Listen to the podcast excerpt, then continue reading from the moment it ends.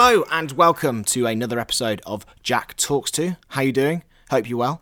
My name is Jack, and for those of you that are new here, this podcast is all about where I sit down and have a live, unedited conversation with friends of mine, people I know, individuals who've got a very interesting perspective on something, or they've had an experience, or they have knowledge over something, and I basically sit down, ask them a very simple question, we open a beer, and we deep dive right into that topic. And to prove that this podcast is live and unedited, you can actually see the video of us recording it, because it goes out first as a live stream on my YouTube channel, youtube.com/JackVsLive, so you can go over there and see the video of this. And this week's episode, episode 5, I'm joined with my friend Una Ryder, possibly the coolest name of all time.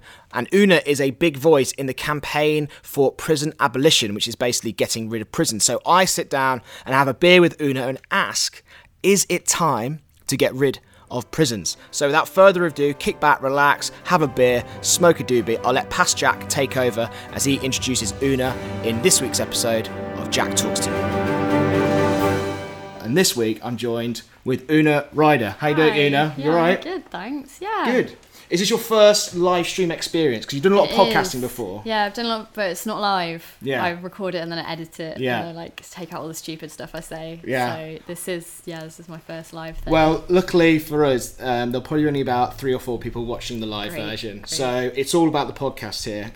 But thanks so much for coming on. I really appreciate it. I'll just introduce yourself for everyone who's listening.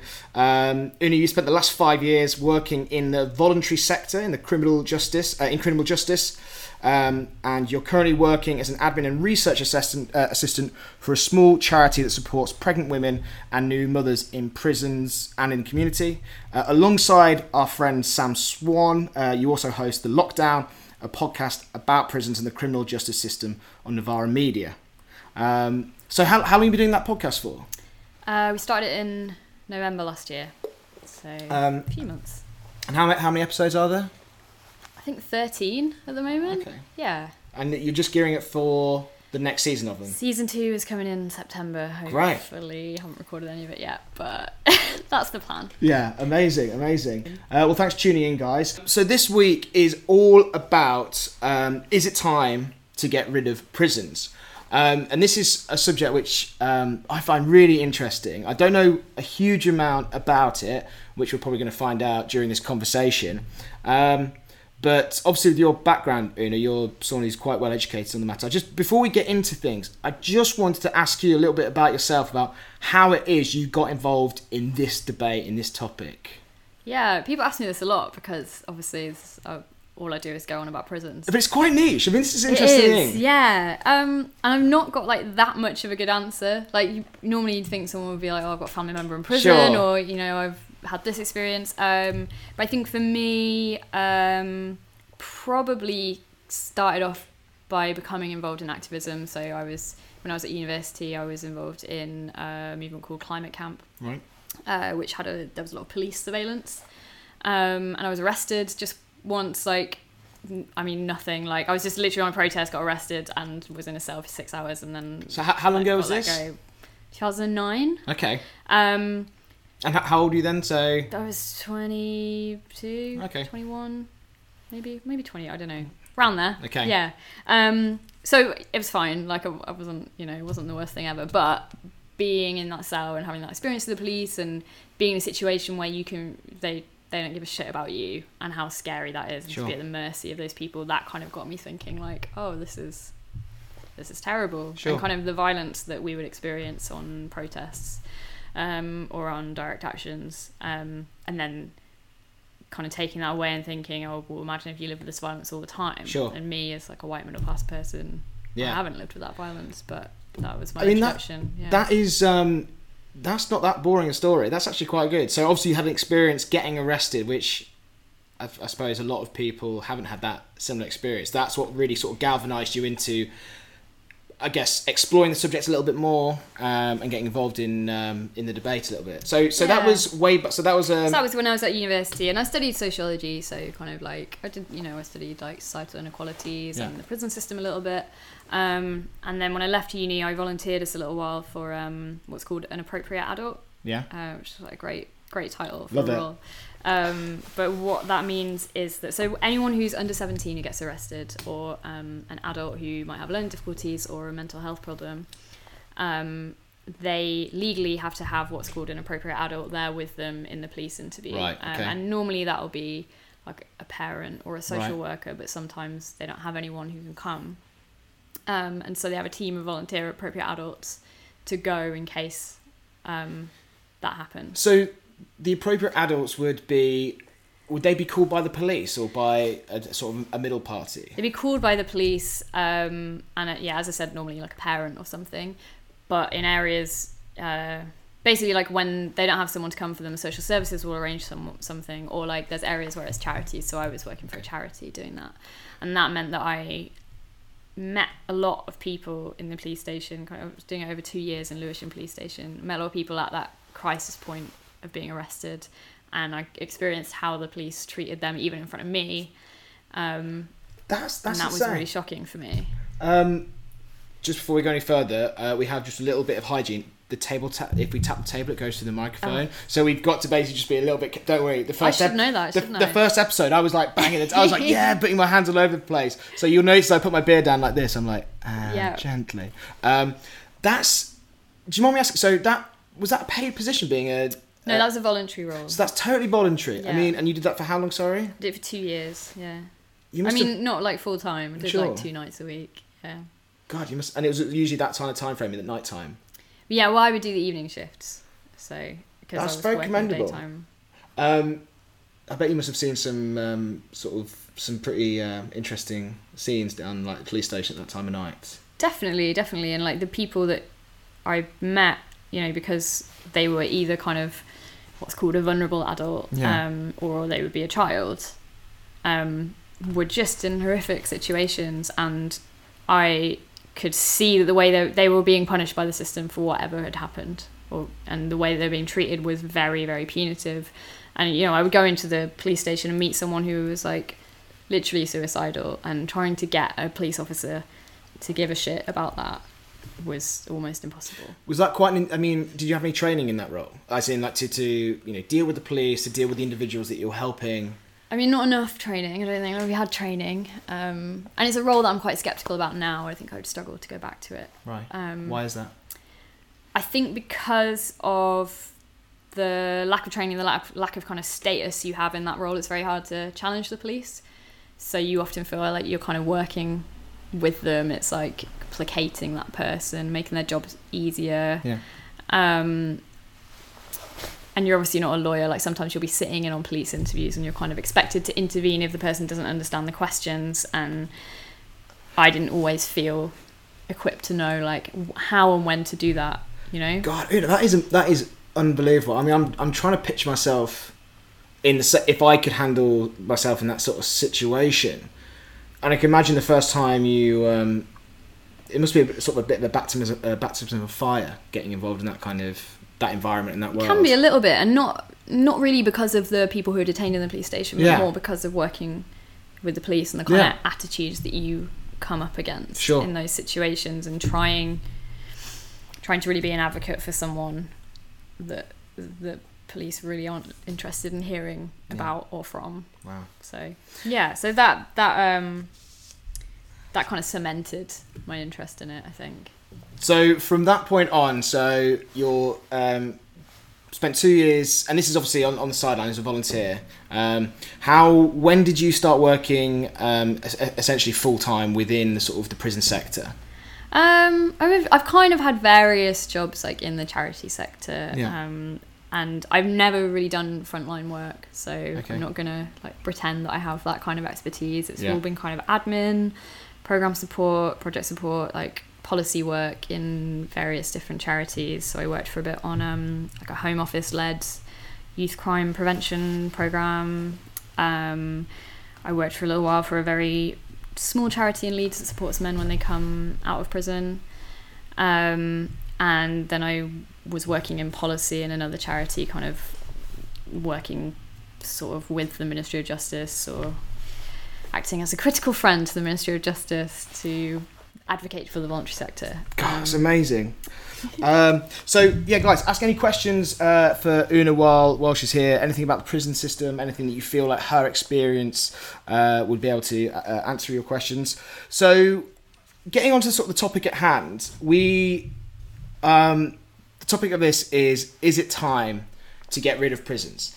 And it's quite a provocative title because I guess this all sort of relates to something that you're extremely passionate about, which is prison abolition, right? So for those that don't know, just give us a top line sort of definition of what is prison abolition. So there's two sides to prison abolition. One is the kind of basic idea that you would expect, which is dismantling the prison system.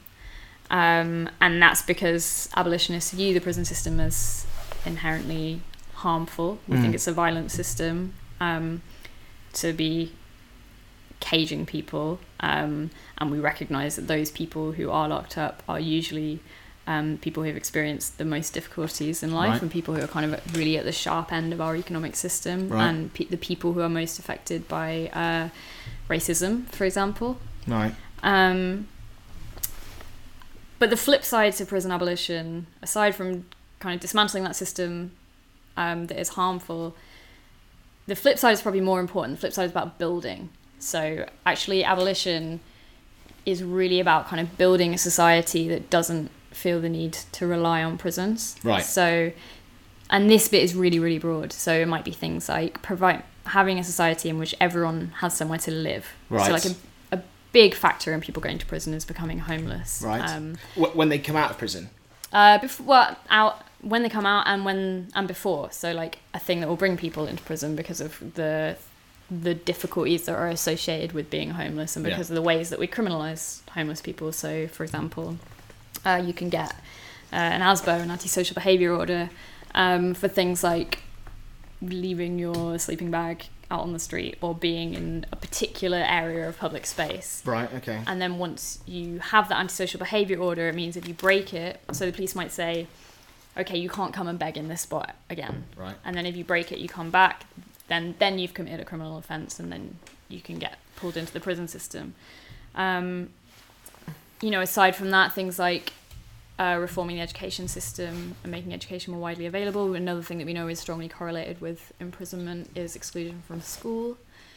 And also providing mental health support for everyone. I think it's pretty well aware there's a mental health crisis in this country and a crisis of the services.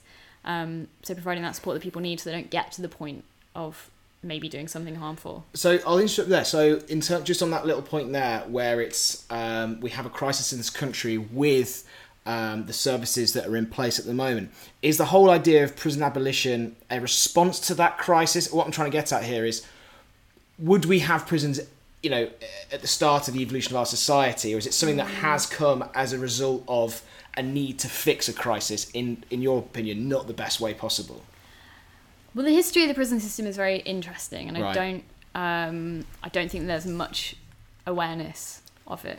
I think we kind of think of prisons as this institution that's always been around. It's kind of timeless. And I want to get into this. Like, how? So this is quite interesting. I think it'd be good for anyone listening. Like, take it back to, I mean, like, if you like, what's the genesis of prisons in a bit of a nutshell? Because I don't know anything about. Because I always thought, we've always had prisons. Of course, you do something wrong, you get locked up. Yeah, I mean, we've always, not always, but like for hundreds, thousands of years, we've had like areas where you might lock someone away, and particularly kind of in the medieval period, it would be for things like not paying your debt, or you would be locked up maybe before you experience what would be a very like bodily painful punishment, like hanging or like being dismembered.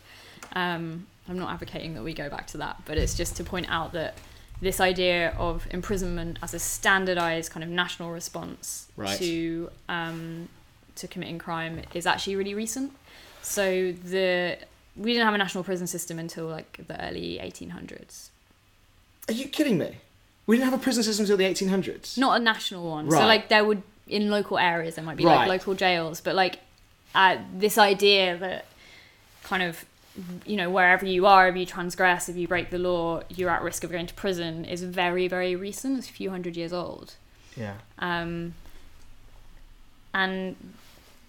where that comes from actually is even more interesting. So development of the prison system was very much in response to particularly resistance to colonialism. Right. So you find things like in Jamaica, the idea of a national prison system was starting to be experimented with 50 years before we had it in the UK, and that was in a bid to keep the slave trade in place.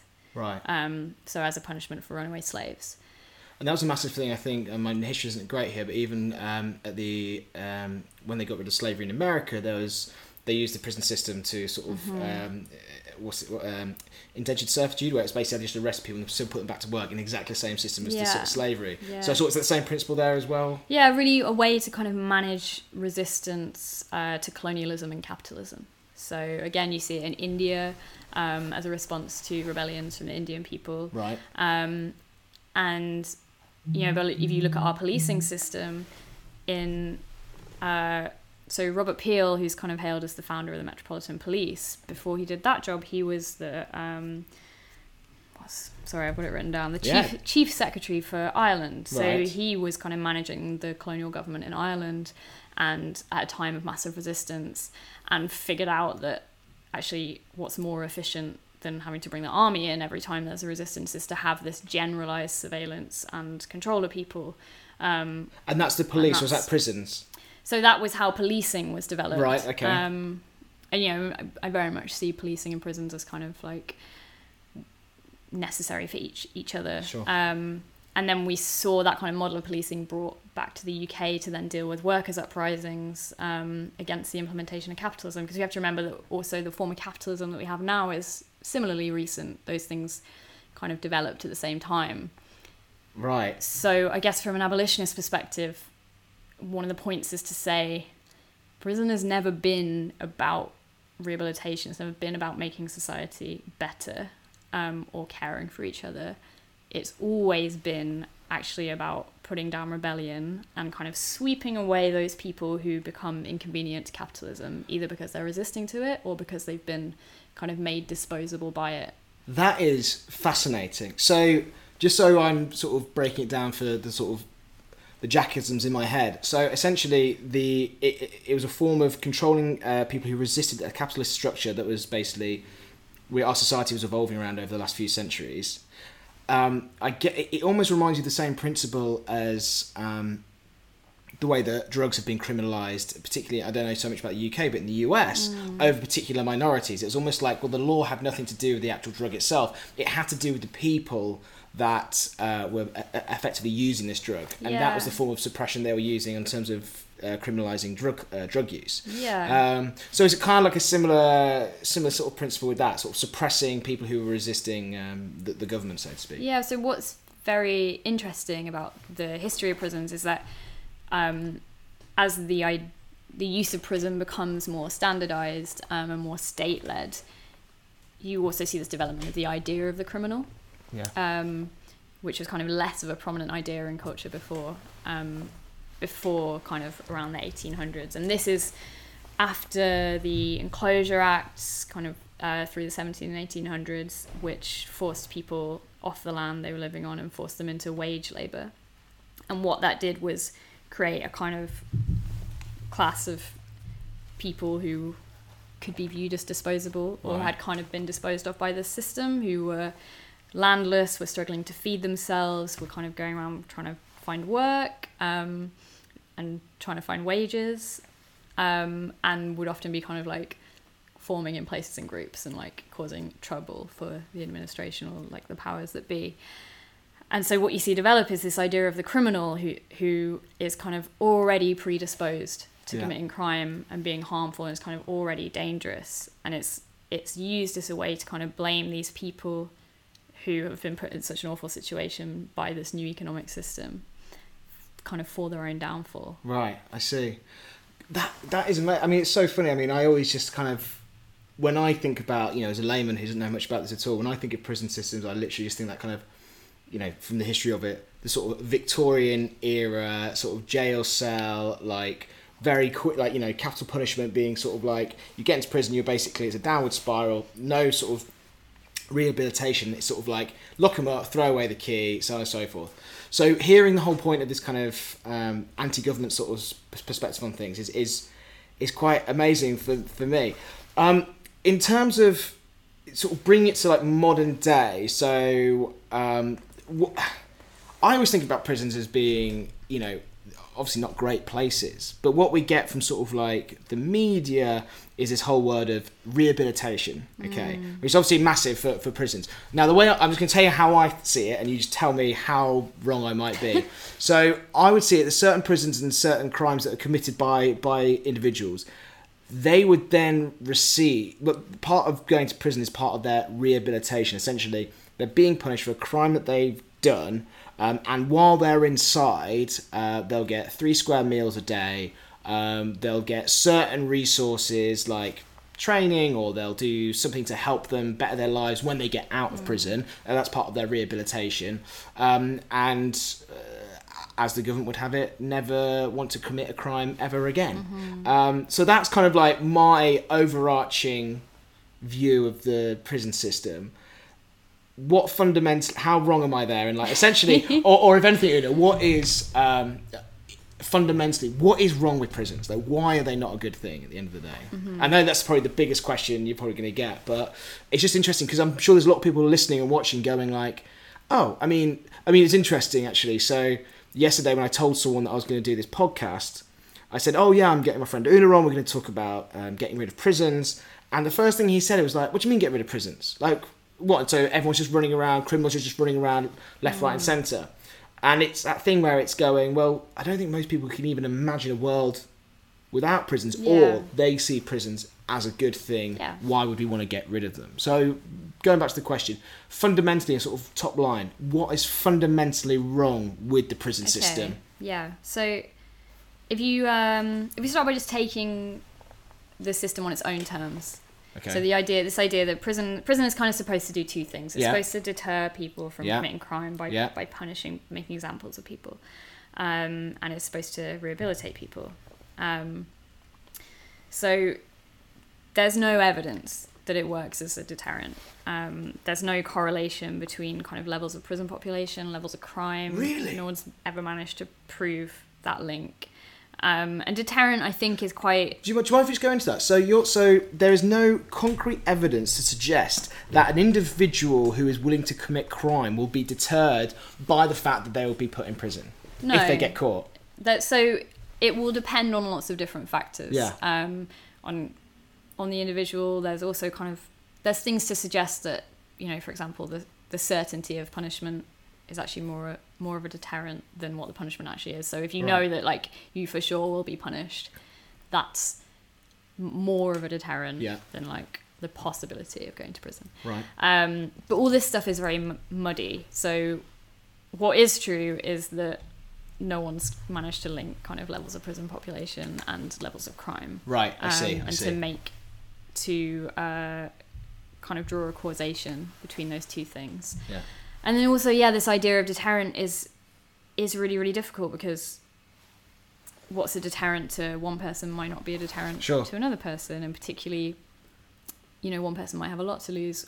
One person might not have that much to lose. So there are examples of, for example, homeless people committing crime in order to get into prison. Well, that's exactly what I was thinking. Yeah. Like, you know, you have some people who go like, you know, it's probably the rhetoric of...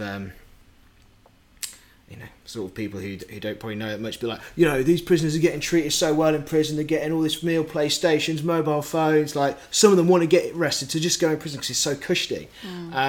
So that, you know, that kind of opinion, I'm sure, is you hear quite a lot. Definitely, I mean, we can probably go into that in more detail in a little bit, but I mean, my personal opinion is that's an indictment of our own society, like out in the community. If we're really saying that it's better in prison than out here, I don't think that says prison is great. I think that says out here is really appalling for certain groups of people. But just come to the rehabilitation thing as well. So the reoffending rate is 49% within a year. 49% of people reoffend within a year of leaving prison. Whoa! And that statistic goes up. Obviously, like if you go on 2 years or like 3 years or 4 years, that statistic also goes up if you're looking at young people, and that's been pretty steady, like more or less since prisons have been invented. I was just about to ask. That's a very current one, and once again, this is probably a whole video in itself, but why? What are sort of top line reasons for that reoffension? Like with the the impact of prison on your life is disastrous. So I think it's around about 50% of people will lose their jobs when they go into prison. Many people lose their homes. About a third of people lose contact with their families. So you come out of prison often jobless, homeless. When you leave prison, you get £46 and you get nothing else. When you leave prison, you get £46. That's your discharge grant. You get that a week when you get out of prison. That's it. It's a one-off payment. You get £50 when you leave prison, and potentially without a job, without a home, without anything, you go, right, this is a £50, that's it. See, yeah. You might be, it depends on the area that you're in. You might be lucky, there might be like services that can support you, but yeah. You kind of have, I have that as a filmmaker, I can have that image of that kind of classics, the guy steps out of prison and then like his, partner's there like to pick him up like in the car or whatever, and they go up there that's quite rock and roll, but £50, like with the potential of an individual having nothing after that point. Yeah. That's why I guess 50% reoffending actually kind of makes a lot of sense, really. You can't get signed up to benefits while you're in prison, and then when you get out, it takes you 6 weeks to get your benefits if you manage to get signed up straight away, which can be difficult because people often don't have addresses. People might not be in the right state to be able to get to the job centre, particularly on their own, so that first 6 weeks out of prison can be really dangerous for people, and not just for reoffending, for like things like suicide risk, self-harm, because the impact on mental health of coming out kind of destitute and usually with a significant amount of trauma from the time you spent inside. It's kind of like you're in the worst possible situation. Let me ask you, is this like for prisons up and down the country, or is this like one or two particular prisons which are like this harsh? Are they all pretty... Like how terrible they are? Well, exactly.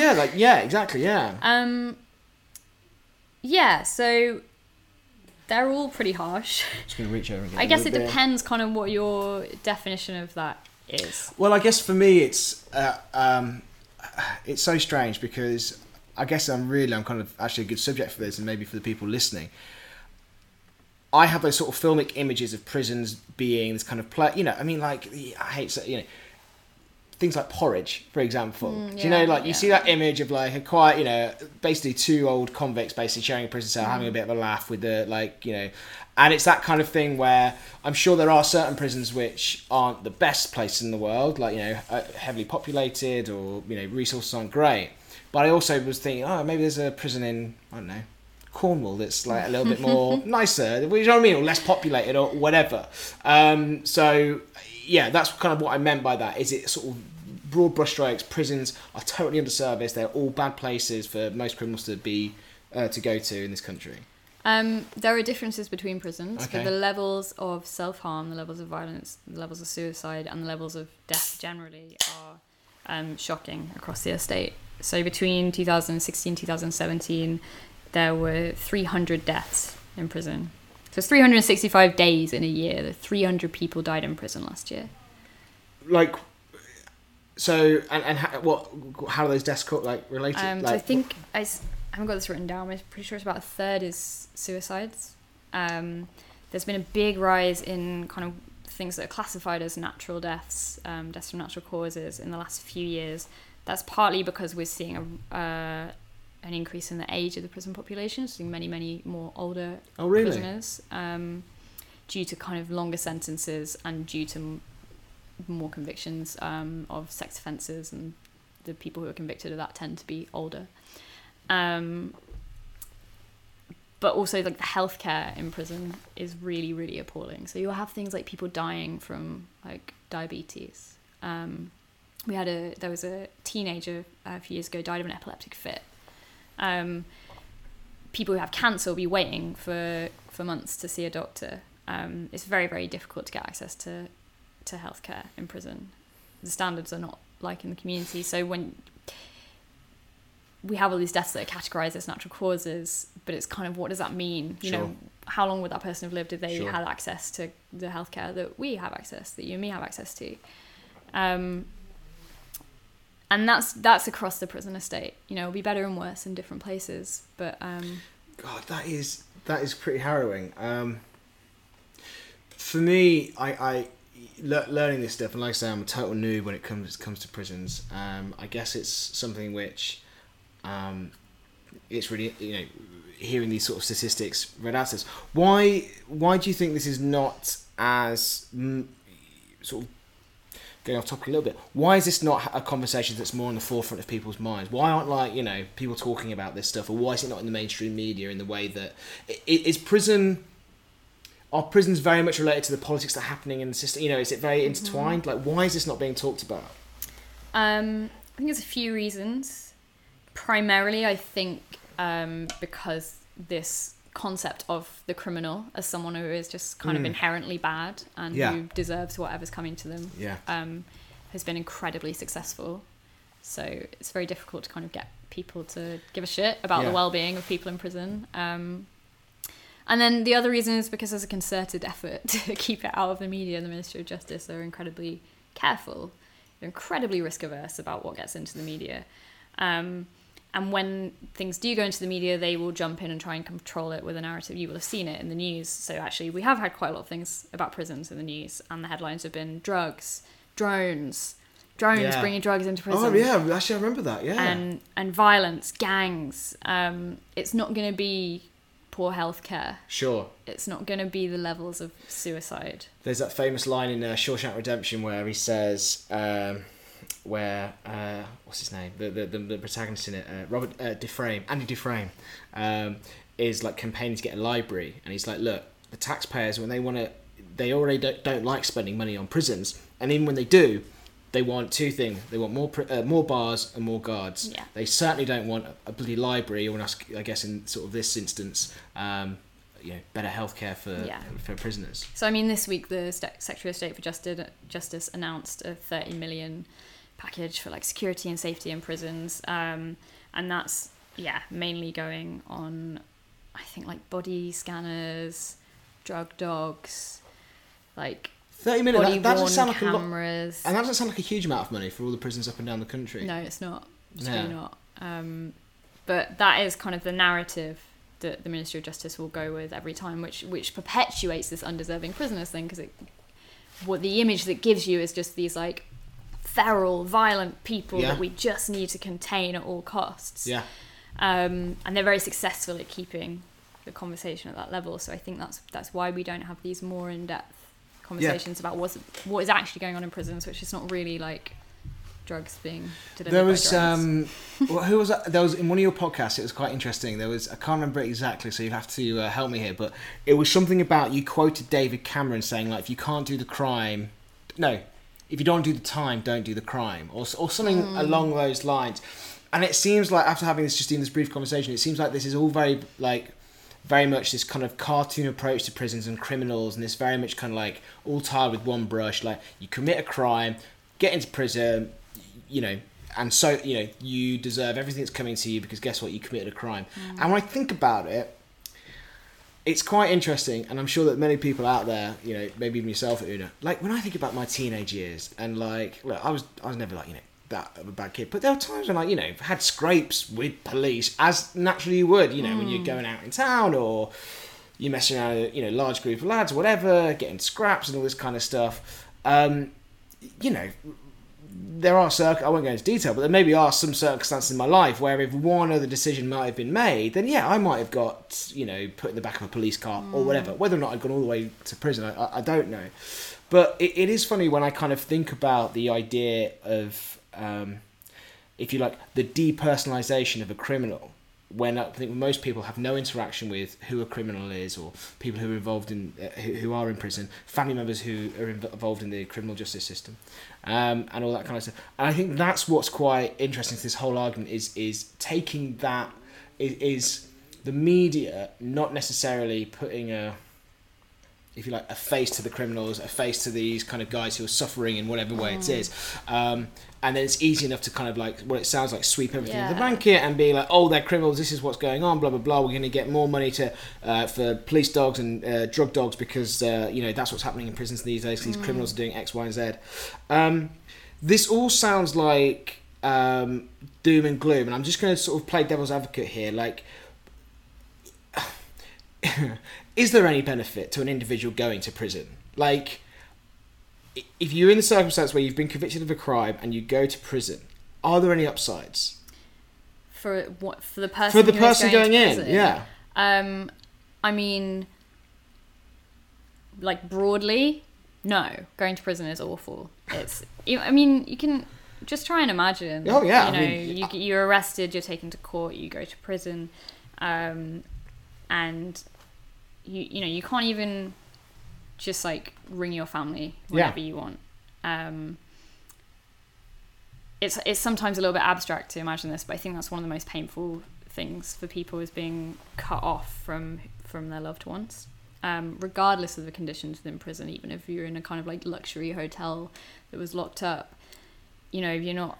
You might have kids. Oh, bloody hell! I mean, I work in this bedroom, like work from home in this room we're in now. I mean, Jesus. I mean, it's like, obviously I have the freedom to leave this house whenever I want, but if I'm basically spending most, I'm like, you know, I start going insane just in this room with the internet. And you can pick up the phone or go down to the pub or whatever. Or do a podcast. People in prison, a lot of people get a visit once a week. A lot of people don't get a visit once a week. A lot of people don't get any visits because of the circumstances of their lives, or because they've been moved to a prison that's hundreds of miles away and their family can't afford to get there. Phone calls are, so BT holds a contract for the prison phones. It's extremely expensive to call home. Average wage in prison is £9 a week.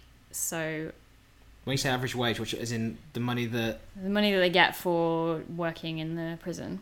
Oh, really? So everyone will have a job when they're in the prison. That's interesting.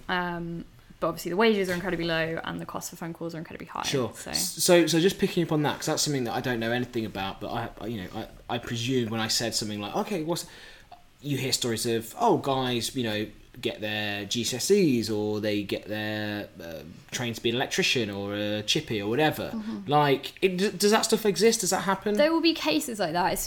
It's quite rare, and it takes a lot of work from the individual involved. So, like, to access education, to get qualifications, it's hard work. So if someone comes out of prison, they've got a qualification, I'm always really impressed, because it means they've like gone and they've bugged a load of people and they've really tried hard to like access that stuff. So that's not readily available. No, it's not like you go to prison, it's like, right, okay, what's your stretch? Okay, a year, right, well then you're going to do this course for a year, this, and or they choose, like, I almost think of it as kind of like, you know, hi, here's a menu of courses you can do while you're here. You're basically locked up for a year, so yeah, you might as well do something or learn something. So the more common situation will be like, you'll hear from like your mate on the wing that there might have been this course, and then you'll like spend weeks like asking around and asking guards and keep on bugging people, and eventually you'll like be able to fill in a form. Are you kidding me? You'll get referred. But also another problem that we have in the prison system is people are transferred between prisons all the time. So you might be halfway through a course, suddenly there's like an overcrowding situation, you get shipped off to the Isle of Wight, and then then you're on the waiting list again. But I don't understand, and this is, I'm trying to remove politics from this, I don't understand how that's not a like, how is it so hard to basically provide? I mean, have you ever heard of lynda.com? No. So lynda.com is, it's an amazing resource, right? You pay £16 a month, it's a website, and it has like courses on every, if you want to learn how to podcast or sound engineering, there'll be a course that you just learn. I mean, it's literally like great videos, you do exams, it's whatever, it's £16 a month. Video editing, I taught myself Photoshop with it. I mean, it's an amazing thing. When I want to learn something, I go on lynda.com and pay £16, basically pretty much I'll do it in a month, and I learned this thing. It's so simple. So when I'm hearing you saying like the prison system, it's so hard, a guy has to bug a guard to get a, I mean, this sounds insane. Like, why have we not got a system in place? Yeah, I mean, it is ridiculous. And I'm not saying, like, there are prisons where those things are more accessible and, like, people do learn stuff. Yeah. But I guess, you know, it's that thing of these people don't deserve it. Yeah. And these people are dangerous, the money is on security. And there is still this idea that people in prison are just like not worthy of having any of these things, so it's quite hard to sell it, and also to get like prison officers behind it. Sure. So that's kind of why that stuff happens. Sure. But like you will meet people who will like say that them going to prison was a positive thing, which is obviously true. They're telling you that. And you will meet people who have committed crimes to get into prison because of the dire circumstances on the outside. And as I said before, that is really just an indictment of our society. Like, if your best option is to be in this place where people are committing suicide and dying and harming themselves every single day, or where you're at risk of like developing a drug addiction, or where you might be locked up in your cell 22 hours a day. Yeah. If that's your option, what does that say about the society that we've built outside? Sure. Yeah, absolutely. I just want to call some people out on the live stream. So all Dan one, basically everyone's trolling us, saying like, I can't hear any sound. Just let you know, guys out there, I've got my phone here streaming it. So, and I'm hearing pretty well the live stream that's coming from my phone and everything. So you can stop all your chatter about whether you can hear it or not. So going back to the topic at hand, this is this is all, I mean, like I said, this is so eye-opening for me because, like I said, I don't know much about it, and I'm sure many people out there don't know much about it because essentially our only access to learning about prisons is through mainstream media, which obviously is awful. So in terms of going sort of like back to the start of this topic, this guy just said, I just noticed my speakers were turned off. Is this debate fairly modern? Like, is this something which is just coming to the forefront? Prison reformation, prison abolition. Like, obviously, I've known you for a year or so, and Sam has been talking about this for the last year. How is this conversation being, like, is it expanding, or is it, when did it start, basically? Well, the prison reform debate has been about for as long as prisons existed. Right. In a way, prisons kind of came out of prison reform. Weirdly enough, it was like reforming these like local jails and being like, we're going to have a nice, efficient like state prison system. But the abolition movement, I mean, as well, has kind of been around for as long as that, but is really kind of, the modern abolition movement really comes from the States. So that was started in mainly kind of black communities or communities of colour in the States, where it was clear to them that they weren't able to rely on the justice system. So while like you or me might consider calling the police, as in being white, if you've been like robbed, or if you've been a victim of assault, communities of colour knew they kind of didn't have that option because the police were not there to protect them, and getting in touch with the police would just put them at risk of more violence. So they were kind of forced into this situation of like having to just come up with other strategies to keep themselves safe and to deal with harm that was happening either to their communities or within their communities. And so actually like a lot of where I get my ideas from and thoughts and like why I'm an abolitionist is because of the work of mainly black women in the US who have kind of set up community projects to address harm. Could you give any examples of, I mean, because when you start talking about like, you know, sort of the systems which people put in place, immediately I was just thinking of Black Panthers, for example. I don't know if that's accurate or not. I just know them kind of like helping their own community in terms of, you know, deterring or basically being something that would replace the police because the police wouldn't help them. Is that right, or is that inaccurate? I mean, I'd certainly see the Black Panthers as an abolitionist project. Like, really? When you say abolition project, just so I'm clear on the terminology, abolitionist project specifically referring to prison systems. Yeah, but I mean, I think there's lots of work that isn't explicitly abolitionist that would very much fall into the abolition project, because the idea is that you're building a society that is caring, that prevents harm, and that doesn't rely on these punitive systems. So the things the Black Panthers were doing around like providing breakfast for school kids, kind of building community movements, doing these like community education projects, all of that stuff is really, really important.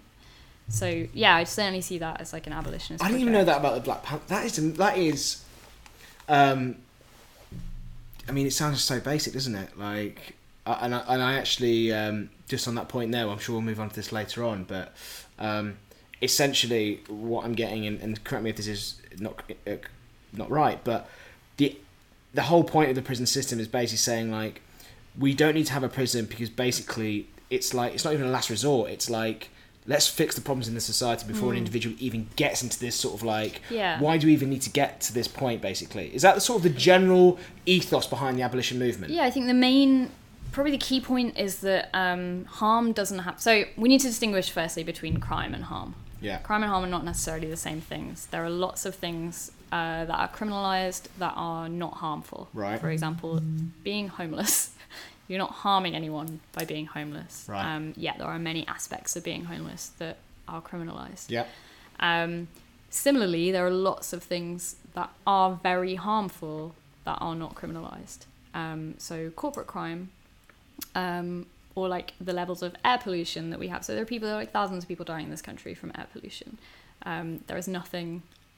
I mean, there are laws about it. There's no criminal action happening to hold those people to account. Do not get me started on, I mean, for me, well, I don't want to get into it now, but the fact that corporations get away literally with murder, and like we just don't.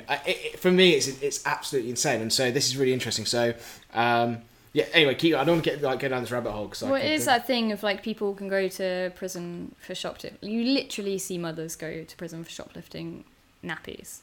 And baby formula, and still no one has been held to account for Grenfell, you know, or for bank robbery 2008. I mean, that is what's really insane. The whole I can only talk from the US statistics, but I think it was 8 people wouldn't even go to prison, were charged after the sort of the banking crisis. Yeah. For all the levels of embezzlement and sort of misconduct within giant corporations. I mean, similarly, we've 1,000 people have died in police custody since the 1990s. There have been, I think, 5 prosecutions, all of which ended in acquittal of the officers that were responsible for those deaths. Sure.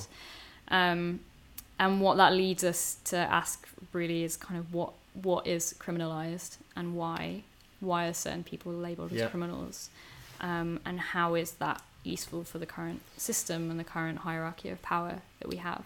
So taking it back to the question which started this was so this is prison reform has been happening or the debate has been happening since prisons have been around. Bringing it back to sort of like our society, our media, and the way that sort of, you know, I guess our peer groups talk about it. Is the conversation being heard more or being heard less? I mean, I think in this country we're still at kind of an early stage with an abolition movement. Who's on the forefront, countries-wise? The US. Oh, really? Yeah, absolutely. Like, really? That's where so much of this politics comes from. Are you being serious? I thought that would have been like... They would be like, no, this is like, we love the prison system because... Well, the government would be saying we love the prison system because of... I mean, the Louis Theroux obviously done a lot of work on this. I've watched a few documentaries on it. Like, the prison economy in the US is insane. Like, is insane. Like, the fact that they have these privatized prisons just for the prison guards to like whole communities are existing and being sort of their local economy of employment is because of a prison. Like, it's like I'm really shocked by that. Yeah, I mean, and it kind of makes sense that the resistance would be stronger or like more well developed in a country with that kind of history. And a lot of it does come from like the Black Panthers or the Black radical movements of the 60s and the 70s. So that's kind of why it's strongest there. And I guess in this country, I think we're still a long way off kind of like really having that conversation on a grand scale. And we're still not talking about that kind of key component of what abolitionism is talking about. And that is the fact that harm is not located within bad individuals. So bad things don't happen because we just have these people who are monsters. Right. We have to actually look at the structures in society, the systems, the cultures that are allowing these things to happen. I have to say it's interesting. I think it sort of as I get older, I'm sort of going sort of the opposite way of how when people get older they get more conservative. I'm getting more liberal. I mean, it's so interesting because in my younger years, would always look at the individual and go, they've done this thing because they themselves are responsible for the decisions they make, so on and so forth, which has part truth to it. But basically, we all are the people we are because the environment we grow up in, the relationship with our parents, whatever, so on and so forth. It's why now I've changed so dramatically in saying, like, well, look, someone can commit a crime, 100%, and they've made that decision to do so. But the factors going into that, if you go way back to the genesis of the societal things surrounding them that had that, the environment they grow up, their education, their relationship with their parents, whatever reason, that's the kind of core responsibility. That's the kind of core reasons why they've done what they have done. But I guess we're kind of not encouraged to think like that, really. Yeah. With sort of mainstream media, because you could also, stop making excuses for the individual. Like, they do the crime, pay for it. Like, well, I guess that kind of leads us on to the next sort of point I want to talk about, which is if an individual. So with talking about sort of like if you do the crime, you do the time. Why? I guess it's kind of the overarching bigger question. What is the alternative then? Mm-hmm. Like what? So I understand what you're saying. It's essentially like we shouldn't even have prisons in the first place because our society should be in such a healthy state that we don't even need to have penal measures for an individual who commits a crime, or if they are, it's certainly not locking them in a prison cell for 22 hours a day. Mm-hmm. I'm going to break this down to two questions. What are the alternatives in an ideal situation? Like, click your fingers. What is the kind of like utopia of the justice system? Yeah. Okay. I'm going to take a step back just to address something that you introduced that with, which is really relevant. So this idea of like individual responsibility versus kind of like leeway for the society and the culture and the structure that you've lived in. And I think that's a really, really key difference between the reform movement and the abolition movement. Okay. And would you mind just kind of expanding on those 2 points? Because we talked a lot about abolition, but reform, and in researching this, I know that they're two quite big topics. Yeah. I don't think the two things are necessarily in conflict. We're obviously not going to abolish prisons tomorrow, so we're going to have to be reformist steps along the way. But those reforms need to be looking towards a horizon of abolition. So prison reform, I think, is a kind of position of we reform prisons, we make the system humane. We still have prisons, but we make them good. So, for example, they'd have you go in there, you have courses, maybe psychotherapy, you would have drug rehabilitation in there, so on and so forth. Like that's sort of reform over here. Yeah. Okay. And the abolitionist position on that is kind of that actually that's the ridiculous utopian position. We've been doing prison reform for hundreds of years. Sure. And we haven't gone anywhere. Sure. It is still painful, it's still violent, it's still harmful, it still doesn't prevent harm. Yeah. And it still doesn't provide what those people need. Yeah. So the abolitionist position is like, let's maybe start somewhere else, because actually the system was never meant to do anything good. And I love that. I'm a big fan of that, just across everything. It's like, we need to start again. This is mental. Yeah. Like, this is insane. Like, for example, my opinions of the House, the political system as a whole, or voting system. I know you and I, Sam, have talked about this before, but it's like, could we just start again? Yeah. Like, this is insane. Like, this is actually insane. It's ridiculous. How the hell do we have the House of Lords still? Just get rid of it. Like, we're not reforming it. Like, no. Let's start again. So I'm totally in that camp when it comes to, like, radicalisation, going like, come on, let's just, get rid of it, full stop. Yeah, I think, and that's essentially, it's just like, it's not worked. It's a horrible system. It was set up for horrible reasons. Yeah. So, like, let's start from somewhere else. And I think another really, really key difference is this thing about responsibility. So I think there's a bit of a tendency within the reform movement because essentially, like, prisons are still seen as, like, functional and useful. There's a bit of a tendency to say, that person served their time. Right. Or, like, they're just a victim of their circumstance. Yes. And now let's move on. And I think the prison reform movement doesn't deal very well with the question about, like, what about the victims? Right. And on one hand, we need to break down this binary between, like, victim, perpetrator anyway, because almost everyone in prison has previously been a victim of some kind of awful harm. On the other hand, though, we do actually need to say, like, yeah, people are responsible for their actions. We need to find a way for people to be accountable for the way they harm others. Totally. And to make amends and to change themselves when they have actually harmed someone. I think that is right at the heart of abolition. Got it. And that's why the prison reform movement, I think, is like so unsatisfactory for me, because it has no answers about, like, how do we actually help people to come forward and say, oh, I did this thing, it was really harmful, and this is what I'm going to do to change how I'm acting. So this is really interesting, and I really want to sort of dig into this, because I think kind of anyone from the outsider's point of view that maybe doesn't share or align with the sort of same politics yourself, Una, would, you know, we haven't talked about it yet, but the victims of the crime, okay? So I'll sort of take on the persona of an individual who, let's say, you know, doesn't agree with the way you are discussing prisons, and say, for example, this individual caused horrendous harm to my family, fill in the gaps however you want. I want to see them put in a prison cell, locked up, take away all their freedoms, all their liberties, don't give them a phone, don't give them anything, so, you know, whatever the case may be, because that's the pain that's being caused to me. So how relevant is this debate, or if I guess how appropriate is this debate to that individual who's feeling like that? Can you argue with someone with those kind of mentalities based on the personal harm that they've had on them? I mean, I wouldn't want to come from a point of arguing. I think a key problem we have in society is a lack of support for victims. I don't mean of crime, but of any harm, of abuse, sure, of violence. And that's a big reason why there's so many people in the prison system. Most of those people have been through like extreme amounts of trauma, extreme amounts of abuse, and there was no support for them. Sure. And I think often people have punitive urges because we don't have the support we need in place. Sure. And I don't think it should be that person's job, the person who's been harmed, to have to deal with what happens to this person. Obviously, like, they should have a say, of course.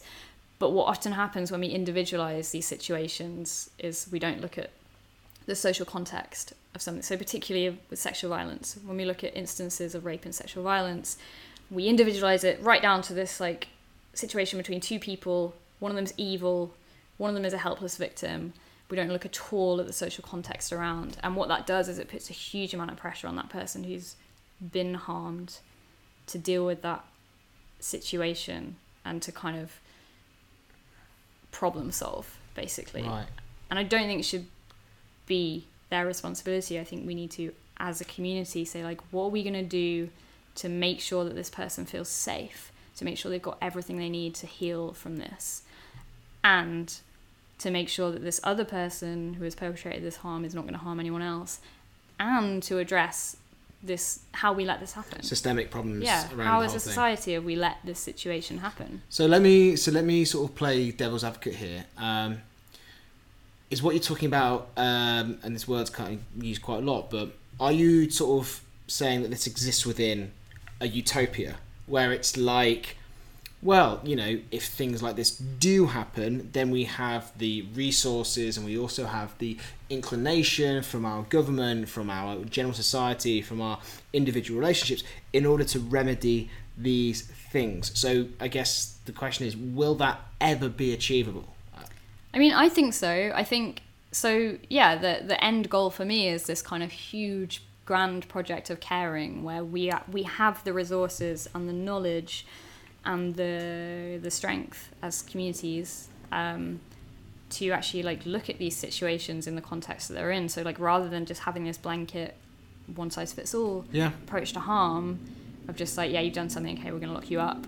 It needs to be like, what has actually gone on here, and like what are the details? And I know that sounds overwhelming for people. Like I know that sounds like absolutely ridiculous on the scale of it, but like, I think it's possible. You know, we have huge projects for changing society. So like something that I talk about a lot is that the left will have these big conversations about changing society, like massive programs of nationalisation, like things like universal basic income. Big fan. Huge transformations, right?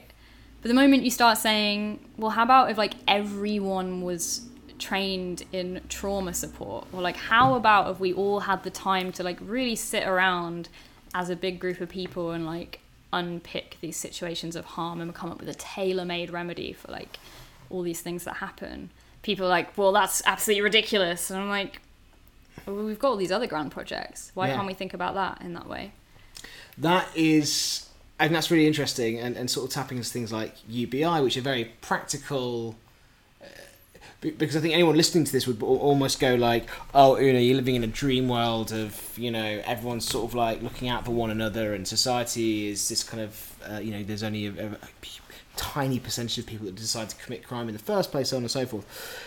I guess, would there be any argument to say that, I'll take it back, are you talking about this, you think this is achievable within your lifetime, for example? Or do you think this is something which is way bigger than even this debate? Like, we're not talking about necessarily prison reform here. We're talking about societal top-down, total abolition of current systems, of mentalities, the media, corporate structure, capitalism, blah, blah, blah, blah, blah. Like, I'm almost thinking, like, maybe even prison systems is just a small slice of a giant cake that you're sort of tapping into here. Is that fair to say? Yeah, I mean, I sometimes think, you know, do we need to talk about abolitionism? Like, I think it's anti-capitalism, really. Like, that's the grand project, sure. Is dismantling racial capitalism.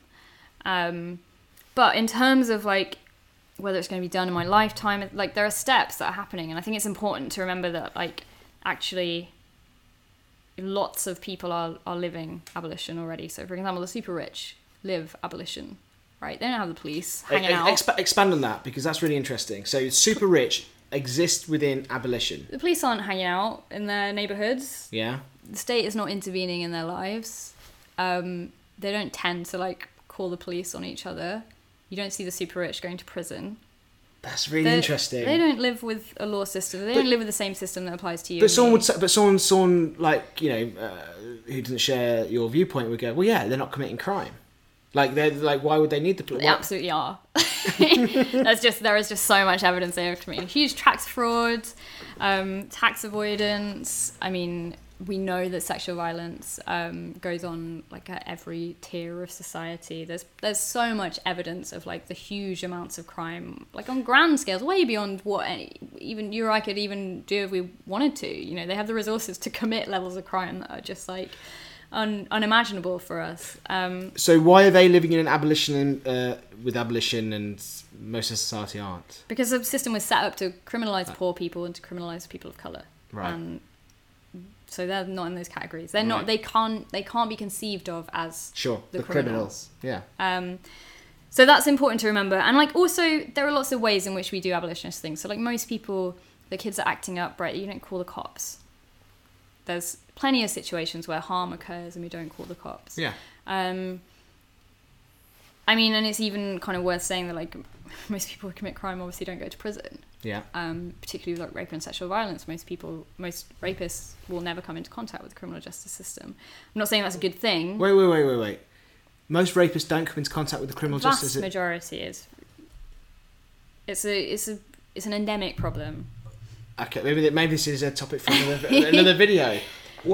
Just in a nutshell, what do you mean they don't come in contact with the criminal justice system? Sexual violence is endemic in our society, right. And many, many people, the majority of people who are victims of that act, don't go to the police either because they don't think they will be believed. Right, I see. Right.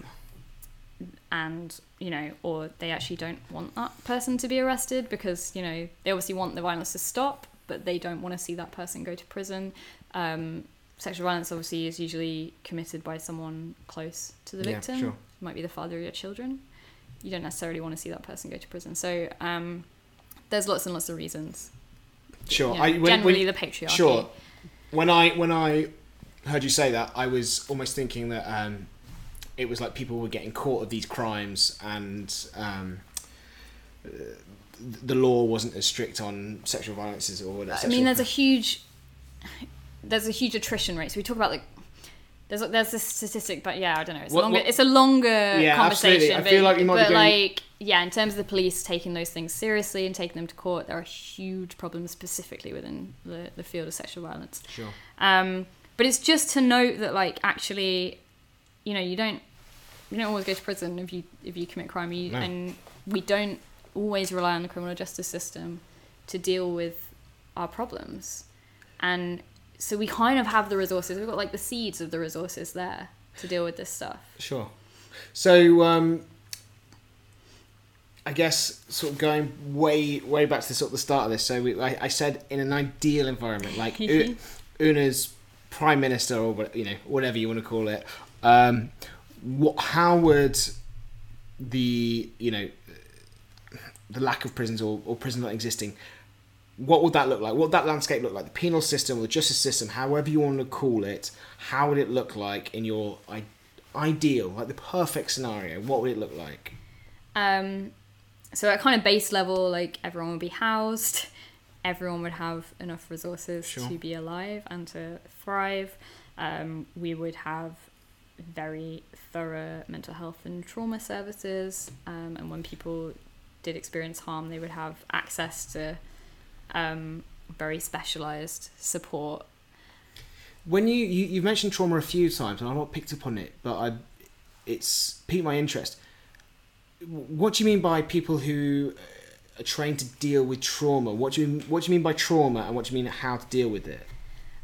So trauma, I mean, I'm not a specialist in trauma, but it's a huge issue for people in the criminal justice system. So like often when someone has committed a kind of violent act, if we take like stabbing for something topical, you'll often find that person has been a victim of violence before, and the effects of that can be really, really life-changing. And it varies a lot from person to person. Yeah. But you can find that trauma will make someone very, very fearful and kind of jumpy and anxious all the time. Totally. And one possible response to that is to act out violently as a kind of preemptive protecting yourself situation. Yeah. Or even, I guess, if I'm assuming right, turn to other antisocial behaviours like, I don't know, violence or drugs or whatever it may be in response to not having dealt with that trauma. Yeah, so I mean, we had Whitney Isles on the podcast a little while ago, and she runs a kind of a trauma-informed charity that addresses, a social enterprise called Project 507, and it prevents and addresses serious youth violence. I think I listened to that one. Yeah. That was quite interesting. She, her perspective on things was like the way that I only sort of tapped the first half of it, but for example, the way that the media were portraying gangs in was that the right one we're talking about? Yeah. And she was actually saying like, well, look, where were the individuals to see, if these individuals were being looked after on their way home from school or so on and so forth and that kind of stuff. Yeah, right, okay. Yeah, and so, she talks about how people react to trauma in a lot of different ways. Sure. And one of the things she brought up was actually a common response to trauma will be overworking yourself. That might be a more kind of like functional, pro-social behaviour that we think of as quite normal, but that can be often a response to trauma, or like drug use, alcohol use, sometimes violence. Overworking, so an individual, this is interesting, so an individual in response to dealing with trauma in their life would overwork. Are we talking about sort of like people with like office jobs and stuff? Yeah, like? Yeah. It's not. So they'd rather than address the emotional situation that might be happening at home, they'd be like, right, I'm going to work 18 hours a day, go home, sleep, wake up, go back to work. Yeah. So the point is that we see a spectrum of responses, and sometimes that those responses can be harmful. Sure. And what you need really is someone to kind of that understands how people respond to that. And we need more of us to understand that stuff. So that's the part of the utopia, trauma, understanding and dealing with trauma. So an individual can recognise trauma that's happened in their life and then seek out the necessary training or way of dealing with it and coping with it. I mean, an example that I use a lot is there was a stabbing, I think, a couple of years ago, and it was a 15-year-old boy killed another 15-year-old boy. And this 15-year-old was kind of like, he was in the media, he was called evil, a killer. And actually, Gary Young from The Guardian did this piece where he kind of interviewed the boy's mother. And if you look at this boy's life history, in primary school, his father was deported. His mum then tried to get him into the mental health services. Our mental health services for children in particular are so underfunded that you basically have to be suicidal before they'll let you in. So he couldn't get mental health support. He was then excluded from secondary school. He was moved around from pupil referral unit to pupil referral unit. His mum was desperately trying to get him the right education. She eventually went to social services. She went to the police. She went to everyone she could find to say, I'm so worried about my son. He's going to die or he's going to kill someone. Please, will you do something? No one did anything. There was no support. And eventually he killed someone. And then we say he's a monster. So I guess the utopia would be the opposite of that. Sure, it would be... It would be like that kid would have the support he needed. As soon as they recognise an issue. Yeah. I mean, his father never would have been deported, obviously, in Utopia. But if he experienced mental health problems, there would be people there for him straight away. The interesting thing is I agree with most of the things you've been saying the whole time. And for the sake of argument, I've been trying to place my opinions of an individual that wouldn't share the same necessarily politics as you or I or align with us in the stuff that we've been talking about. And it's kind of funny because when you explain things like that, I mean, I'm trying to, like, would there be anyone in the country that would disagree with this kind of utopia? It's kind of strange, but I think we're always talking about it in terms of these individuals who don't necessarily even the liberal values that we were discussing quite easily. Actually, would they ever get round to it? Do you know what I'm trying to get at? Yeah. It's interesting. It's almost like kind of saying, like, if you presented this argument to most people, hard right conservatives, would they even still have a problem with this utopia that you're describing? Well, I mean, often in studies of kind of the general public and their levels of punitiveness, it'll be found that once people are kind of given the details of those specific situations, they tend to be a lot less punitive than actually our law system is. Yeah. So, I mean, I guess for me, it's about asking people what kind of society they want to live in, and then we figure out how we get there. And normally the evidence demonstrates that imprisonment and punishment is not the way that you get. Well, this is really interesting. So this brings us back to sort of the topic, is it time to get rid of prisons? In your utopia that we did, which I'm sure will be a lot of people's utopia, sounds great. We, that is quite, click your fingers kind of scenario. Taking it back to the more realistic. Now, if we're talking about 2018, England, yourself, what are the necessary practical steps that we get towards achieving, not necessarily that utopia, but getting towards that answer of let's get rid of prisons? Yeah. So most of them are outside the justice system. Okay. A lot of them are in the current Labour Party manifesto. Oh, really? Things like more council housing. So, yeah. You keep going back to housing. That's almost like the primary thing you keep going to is housing. Yeah, I mean, I guess that it's very contextual, and it's like right now. Right now, there's a huge housing crisis. Sure. It's one of the biggest things funneling people into the criminal justice system, and it's one of the biggest things that's making it very, very difficult for people to get out of the criminal justice system. And it's a human right. Like, we just should have a society where everyone has decent housing to live in. And it's like, doesn't feel incredibly utopian. It doesn't feel like that difficult to say. Unachievable. Yeah, it's just, I mean, and it's also like it's hard to argue with. Yeah, like I said, I'm trying to think, I mean, the only argument I keep thinking of when we sort of talk about even a more practical sense of it from a conservative point of view is someone just going like, well, how much is this going to cost? Well, okay, how are we going to afford all these houses that people are going to buy, that live in if we're going to house the whole of society, I'm not sure, the conservative argument would be, well, who's going to pay for all of this? Yeah, I mean, I'm not an economist. You can ask John McDonnell about that, I'm sure. Yeah, sure. He'd have the right answer. Sure, absolutely. So housing's the first one. And like I say, most of the answers to this practical, the way of getting rid of prisons is, okay, so we start off with housing, and then we reform society. What are the kind of key areas in which we need to reform our society? So, I mean, there's practical things like the education system. Right. We need to make it harder for schools to be excluding children. That's a key kind of step on the way from what some people call the school to prison pipeline. Can you expand on that a little bit? There's a massive correlation between children being excluded from school, right, and then ending up in the criminal justice system. That's interesting, because even talking to Sam, our friend, he was saying that a lot of the guys that he's worked with in prison have a reading age of 10 to 11 year olds or something like that. I don't know if I'm right with that statistic, but I was like, what do you mean?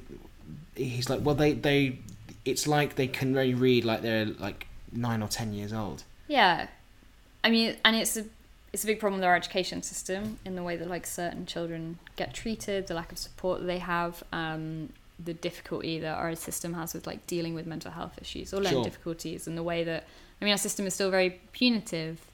You know, I'm sure you remember from school, like if you act out, what's likely to happen is you are punished. Yes. Probably like what's unlikely is that someone's going to take you aside and say, what's going on at home? Can I help you? Sure. Do you need counselling? Can we support you with this thing? That doesn't happen in many schools, and particularly in schools that are underfunded.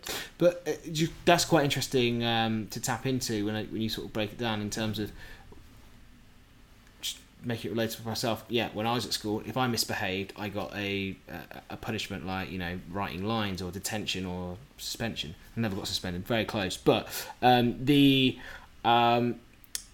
that to me, for me, was a deterrent. I mean, a massive deterrent. Like, I didn't want to get those things, and so I didn't do them, or I made sure that I didn't get caught doing the things which I was going to do. Would you be implying that the same principle you could even apply to in the education system with kids? Like saying, like, okay, we don't need to punish kids. What we need to do is we need to say, like, right, why is this individual acting out, so on and so forth? Is that still the same principle we're applying? Yeah, absolutely. And I mean, it depends on the individual. So for you, that might have been a deterrent. For someone who is perhaps experiencing neglect or abuse at home, or has had something happen to them, like a parent being deported, that deterrent might not be the same thing. Sure. They may not be in control of their behaviour in the same way. So it's kind of, it's difficult to say that you should apply that same thing to like every single kid. Yeah, it's funny. I'm sure there's people who might be listening to this who'd literally be like, oh, you know, if a kid misbehaves, come on, just like give them a clip round the ear. They'll never do it again. But I guess it's less about, I mean, if I'm listening to you correctly, it's actually has nothing to do with the system. It's all about the individual at the end of the day. Well, I mean, there's a difference between setting boundaries and punishing as well. You know, I'm not saying like let all the kids do whatever they want all the time. But I mean, like I've worked a little bit in the education system as well, and like, and that's probably my hatred for school and how much I hated that as a young person. I'm sure it had something to do with how obsessed I am with. You hated the education system when you were a little. Like... Yeah, I hated being at school. I hated it. What did you act out? Like not in a massive way, a little bit, but like, you know, I think just something about the kind of the level of punitiveness and the fact that like no one, like half my teachers didn't really know my name. No one knew anything about my life. And just that you would see like. No one would ever kind of have a conversation with you. Sure. And having worked in primary school since, it's very, very difficult to sit down with a kid and be like, oh, can you not hit this other kid? Because it's hurtful for them. Yeah. What the response that you get often is like, well, you're going to give me a sticker, you're going to give me detention. It's very, very instrumental. And that's kind of like, I don't think that's a natural thing for children. I think that's what we like socialise them into. Yeah. And I think we need to get to a point of like building relationships and communities where people feel like they don't want to hurt other people, and that might be children, that might be adults, because they're actually like invested in the situation. While we're on the subject of kind of like the education system and I guess sort of all these practical steps to reach the replacement of prisons, one of the statistics talking about the other thing as well was the family unit as well. I don't know about your background, Una, but certainly mine, like, you know, I grew up in a very stable household. So I'm imagining with housing, with education, is that another huge factor that comes along with I guess the reasons why an individual might go into a criminal route and end up in the prison system?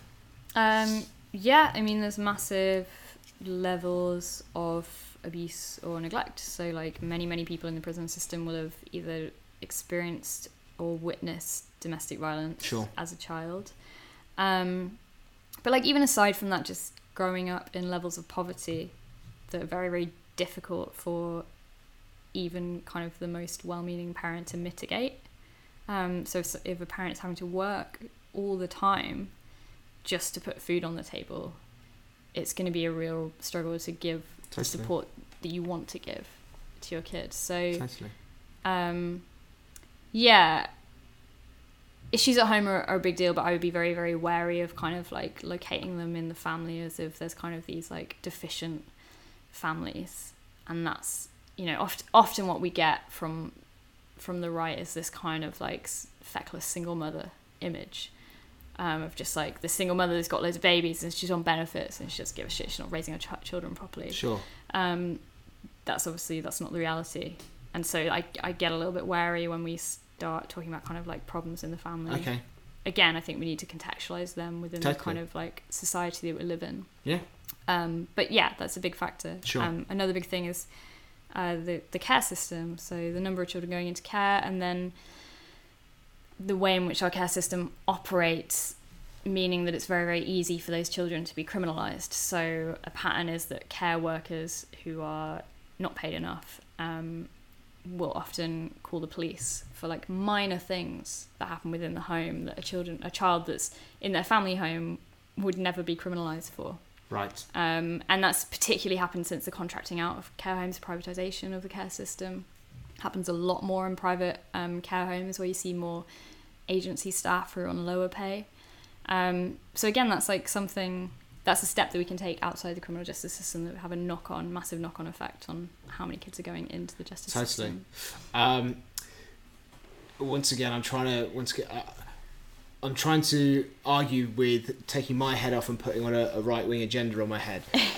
So I guess the right-wing, you know, establishment would say something along the lines of, well, look, Una, if we did have these kind of systems in place which were idyllic, and we had huge resources pumped into social services, into housing, into child welfare, into education system, yada, yada, yada, you might encourage a sector of society to not then take responsibility for themselves, or try and, I guess, within this sort of capitalist structure, you know, go out and achieve as an individual. They'll be like, oh, well, the state's going to take care of me. Great, I can do X, Y, and Z. Is that fair to say? Is that, you know, or does the evidence not point to that at all?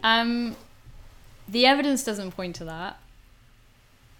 I think the responsibility thing, particularly when we look at justice, is a key part of... So actually, like, one of my biggest problems with prison is that when someone has committed harm, prison is incredibly ineffective at helping that person to face up to what they've done, to admit it, to take responsibility, and to then change their behaviour. Mm-hmm. And that's because prison is an extremely traumatic thing to experience. So what it kind of does is make them into a victim. You're in this turmoil, you're suddenly taken away from your family, you're put in this horrible situation. Often what you find is that, at least at first, people are very wrapped up in their own situation, because their own situation is horrific regardless of what they've done. So it can be, not always, I think there's also a lot of guilt and shame in prison around what people have done, but it can be extremely difficult for someone to kind of get outside their immediate circumstances and to reflect on the harm they've caused. Sure. And I think that thing about responsibility is really, really important, and we need to be able to build a society that actually like supports people as terrorists, but like gives people incentives to actually come forward and say like, yeah, I've done this thing and I want to take responsibility for my behaviour with support. I think this is great. It was sort of full circle back to the issue. I think we'll start to wrap. Guess how long we're talking for, Una? I'll hide the time. Guess how long? I don't know. Guess. Like an hour, maybe? Is it an hour and a half. Oh my God. It's insane, isn't it? This is why my podcasts are so long. Well, it's great. I just go on and on. No. I mean, I could go on for another 2 hours. I mean, I absolutely love it. Coming full circle, because I think maybe people listening, this is... You know, I'm trying Thanks to... for sticking with us, guys. Oh, yeah. Well, like I say, it's more the podcast afterwards, but we've got 7 people with us at the moment, so... It's impressive. You know, you can see our little views here. There's 2 things I want to tap into, sort of like round off the discussion and get your thoughts on, Una, because it's really interesting to sort of make sure we cover this, and we've spoken about it a little bit over the debate. The whole idea of replacing prison. So is it time to get rid of prisons, which is what we're talking about? And if the answer to that is yes, it's time to get rid of them, which I assume that's the side of the argument you're on, is how do we then punish an individual? Like, so let's say we're living in utopia. We're living in Una's, you know, everything's great, but you still get a man or a woman who, for some reason, decides to cause harm to another individual. Let's just, I don't know, he or she stabbed someone because they stole their car or whatever. I don't know, some whatever. How do we then punish an individual if we don't have a prison system? Well, I guess the question is, do we want to punish them? Sure. And is that effective? So the abolitionist question in that situation would be, how do we prevent this person from causing harm again? Yeah, and I get that. And and punishment has been proved to be like incredibly ineffective, actually, at doing that. And I don't mean like. So can we tap into this, because this is, I think, it's interesting. Punishment itself. We're not talking about prisons here. We're talking about punishment. Mm-hmm. So an individual's done something bad. You punish them. That has been proven to be extremely ineffective. Is that right? Yeah. In actually like preventing it happening again. Further harm. Yeah. So this is interesting. Okay, and it could be indirect, because all I'm thinking about is making it personal. But when I did something wrong as a kid, I got clipped round the ear, and guess what? I never did it. I never did it again. Like, you know, I was a young lad, and I don't hold any resentment for my parents for that. So I'm trying to, because I don't want to, you know, I totally agree with everything in the prison system side of things. But when we talk about punishment as a broad spectrum, mm-hmm. I guess it's kind of, this is what I'm getting into, and I just want to get you to expand on that a little bit more. I mean, I don't want to like challenge like your own idea of your childhood that you've experienced. Sure. But I guess my question. But please do if you want to. My question about that is like, what else were you experiencing alongside that you were? Probably just being a little shit. And like. But were you experiencing a loving family? Yeah. A stable home, people who respected you, people who knew about you, you know, people who understood you. Yeah. And I would suggest I did something wrong. I'd suggest that like maybe that stuff has more to do with it than just the punishment. And that what your family might have been doing there is like maybe it's more towards a punitive side, but they're setting boundaries, and they're kind of like using that clip around the ear was less a kind of like you're a bad person. It's more like I'm letting you know where the limit is here. Sure. And you had a relationship with those people. Sure. And you have like an investment in wanting to keep that relationship, and you're receiving like a lot of positive things. Sure. That's quite different to a situation where we say, you've done this thing, you're an evil person, okay, that's it, you're excluded from society now. So what you were experiencing there was like maybe a level of punishment, but like a form of inclusion at the same time. And that kind of action from your family, as well as letting you know that you're doing something wrong, let you know that you're part of the family. Totally. That's interesting.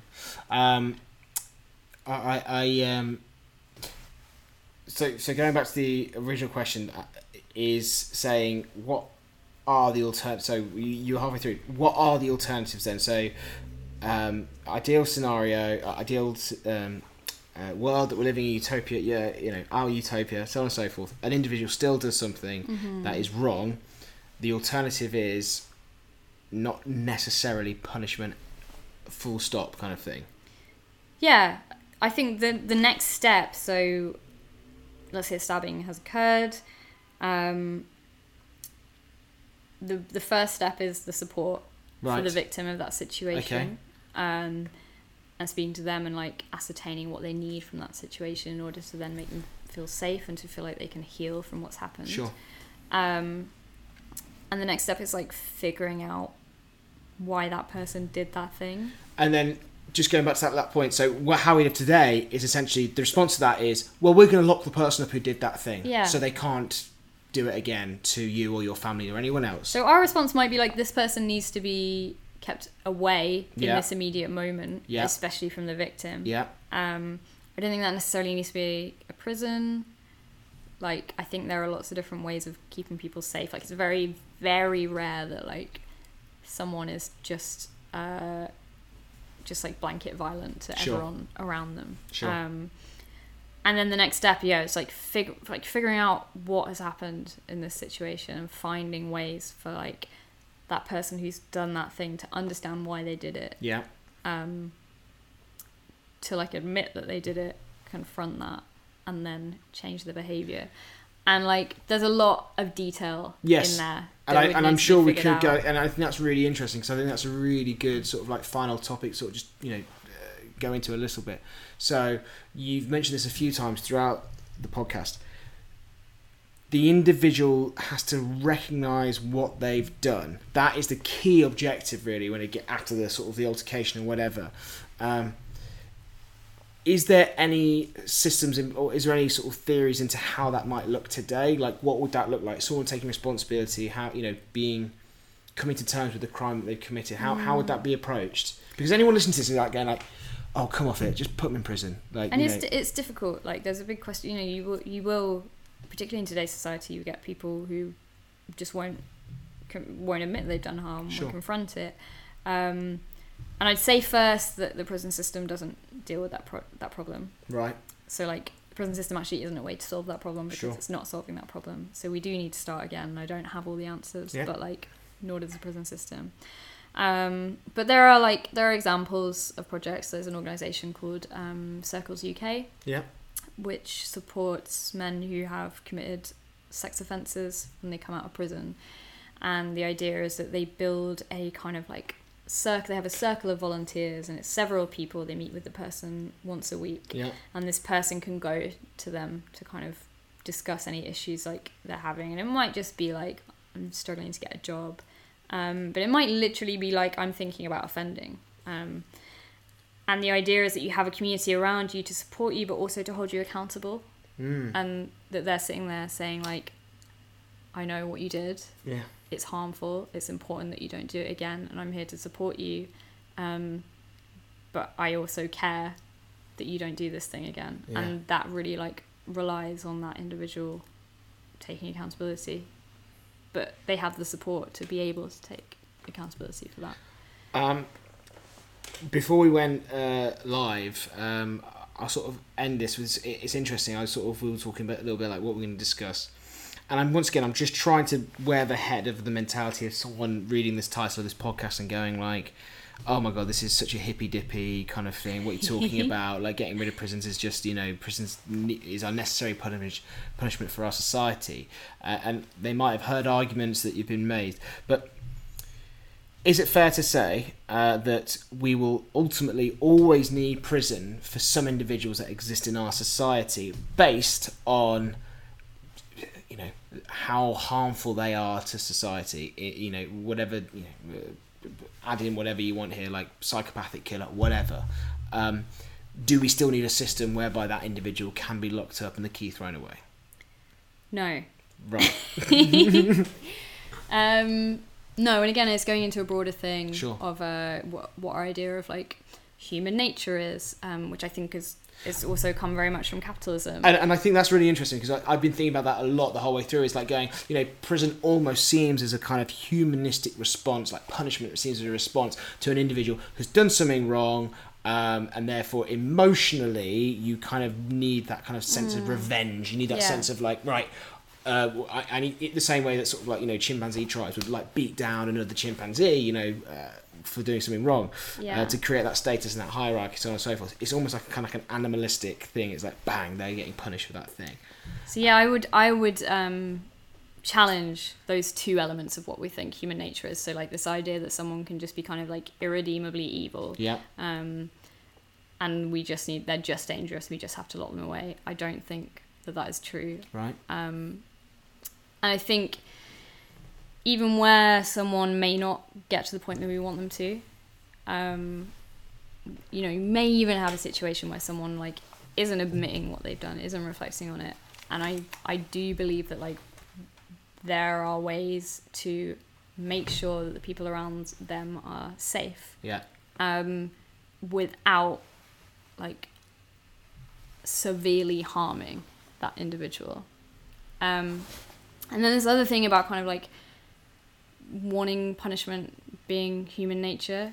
Again, I don't think that's true, and it's understandable that it feels like that. It really, because it's so emotional, and I feel that like when someone does something to me, like my immediate emotional feeling is like, I just want to get that person back. Yeah. And I think we act that out in lots of different ways in our day-to-day life. Like, I've spoken about this on the podcast, even with like partners or family members, they'll do something to you and you're your like immediate feeling is like you just figure out like how to get them back. Yeah. And it might be like just with the silent treatment, or it might be with like a little snippy remark. Yeah. And even that is like feels so ingrained that it feels like human nature. But I think if you look around us, there are so many like cultural indicators. It's actually so embedded in our culture that you can see how it's got to the extent where it feels like human nature. Sure. Well, I guess it's also, you know, we've kind of evolved to recognise our own nature and kind of evolve out of it a little bit. Do you know what I mean? Like, yeah, there's plenty of ways that we can change that. A longer conversation. But. Yeah, absolutely. So I'll bring it back. Short, simple answer here. Going back to the main title, is it time for us to get rid of prisons? What's the answer, Una? Yes, it's time. I've got a list. I'm not going to go through it, but there are... Oh, please, there's literally, like, go on. There are reforms that we can... There are steps we can make on the way to getting rid of prisons. Yeah. Yeah. They look nicely bullet pointed. Do you want to rattle a few off? Because I think anyone listening to this has got to the point now where they might have heard the argument, and actually be great to just kind of, like, from your point of view, just to basically... This is like, lines. I've not thought this through, like, incredibly in a detailed way, but, like, this is some stuff that I would like to basically see and, like, I would like to see the next Labour government do. Yeah. So I think we need a moratorium on prison building. No new prisons. Doesn't work. What? Moratorium. So we're not going to build any more prisons. Oh, okay, right. Commitment to not building any more. Sure. Just getting rid of less prisoners, basically. Mm-hmm. Yeah. Commitment to reducing the prison population. Yeah. And then each time, like...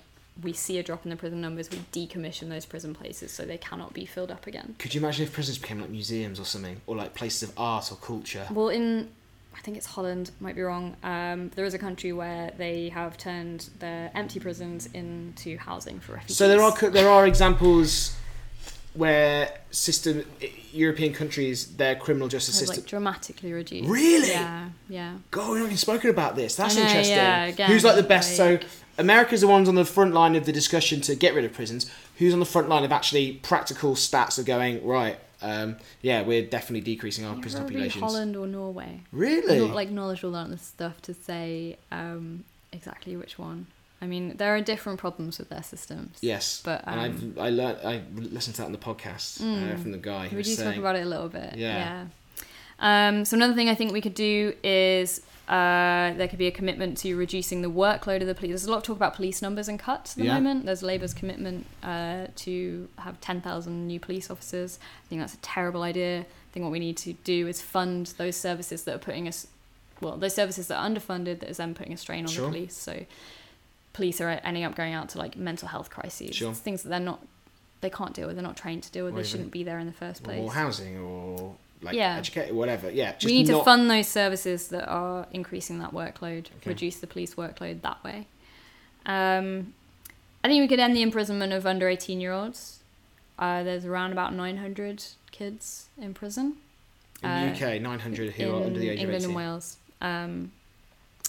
And that's dropped by 2/3 over the last 10 years.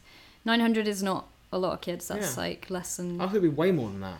It's fewer kids than are at my secondary school. Yeah. So like, it wouldn't be very hard to invest the resources to give each of those children the support they need. Yeah. I'm going to skip the next two because they require a bit more explanation. I think we need to end the use of gang databases, which basically... it's quite a lot of explanation as well. They basically put black people on databases who haven't necessarily committed crimes. Right. And then that makes them very vulnerable to like future arrest for minor crimes and then long sentences. Wow. That's heavy. Yeah. It's a big issue. How do I not know that there's something called a criminal data... what's it called? A gang database. There's police databases. Wow, that's another episode right there. Yeah. That's insane. And I think, like, so we've seen a big sentencing inflation, so sentences are getting longer. I think we need to address that. Right. I think we also could renationalise our probation system. So the probation system was privatised in 2015, and this has led to, like, a huge number of recalls to prison. So it's people who get sent back to prison while they're on probation after having left for things like missing an appointment or being in the wrong area of town. I think we need to end that kind of mandatory 12-month supervision after prison. Okay. To stop that cycle of just going back to prison for like stupid little things. So that's like a few actually like practical things I think a government could do right now. I think that's really interesting. Like to, you know, I think we all can talk about sort of the fancy of, you know, wow, the perfect society where, you know, whatever, ... That sounds like really good. Like, I hope you're listening, Theresa May, to this podcast, because you should pay attention to all of this. Well, look, I think we'll wrap things up there. But that has been, God, what an education. I feel like, A, I know so little about this, but B, I'm almost kind of concerned how few people probably know as much as you know, and the people that you have, you know, are educated on this, like why it's not a bigger discussion. Like, why is this not being had?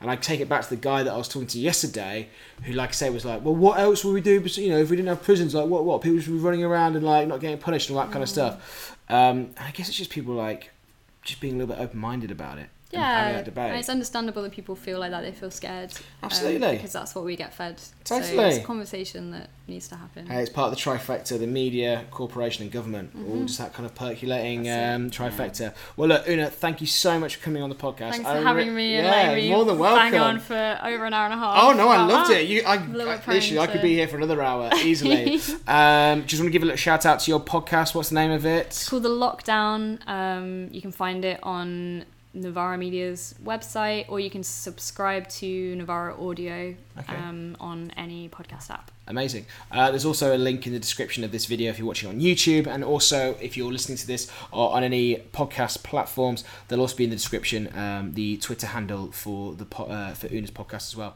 which you can check out. Well, look, guys, anyone who's stuck with us this far, thanks so much for watching and listening. I hope you enjoyed it. By all means, feel free to reach out. You can hit me up on Twitter or Instagram at Jack Conan Burke, or if you want to email, you can also do that at info@burkefilms.co.uk. So I just want to say thanks once again, Una, for joining me this week. Yeah, and I will catch everyone else next time.